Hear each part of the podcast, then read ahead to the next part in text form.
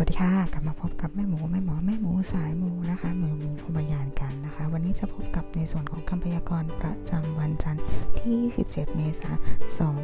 2563 นะคะ หรือวันขึ้น6ค่ำเดือน 6 ปีชวด หรือเราเรียกว่ากระทิงวันนะ เพื่อไม่ให้รอช้าเรามาดูกันค่ะ ผู้ที่เกิดวันอาทิตย์ วันนี้จะทำการสิ่งใดอย่ายุ่วามอย่าใจร้อน เพราะมีเหตุจะทำให้คุณหงุดหงิดใจได้ ดังนั้นอยากให้ทำใจเป็นกลาง สาเหตุส่วนใหญ่เกิดจากบุคคลอื่น ผู้อื่นที่จะมีผลทำให้คุณหงุดหงิดกระทันหัน รวมไปถึงเรื่องของการเดินทาง วันนี้คนวันอาทิตย์ก็ไม่เหมาะเท่าไหร่นะคะ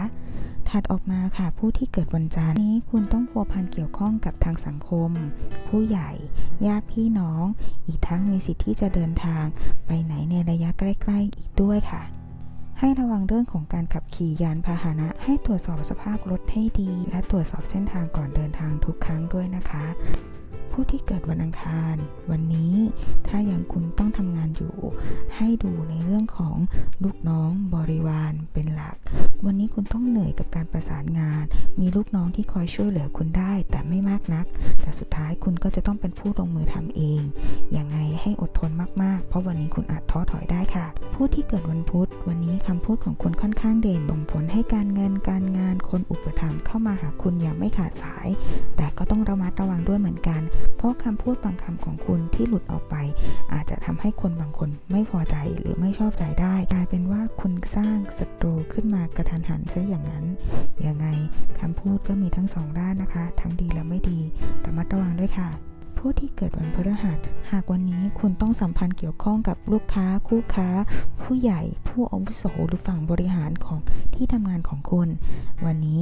ถือว่าเป็นวันที่ดีที่คุณสามารถที่จะเข้าไปคุยความคิดเสนอไอเดียคุณไม่ต้องคาดหวัง หรือคิดว่าคุณจะต้องเป็นผู้ลงมือทำแค่เอาไอเดียของคุณไปทำงานต่อ ถ้าคิดแค่นี้ วันนี้ถือเป็นวันที่ดีมากๆค่ะ ผู้ที่เกิดวันศุกร์ วันนี้คุณต้องเหน็ดเหนื่อยนิดนึงค่ะ อุปสรรคมีเข้ามา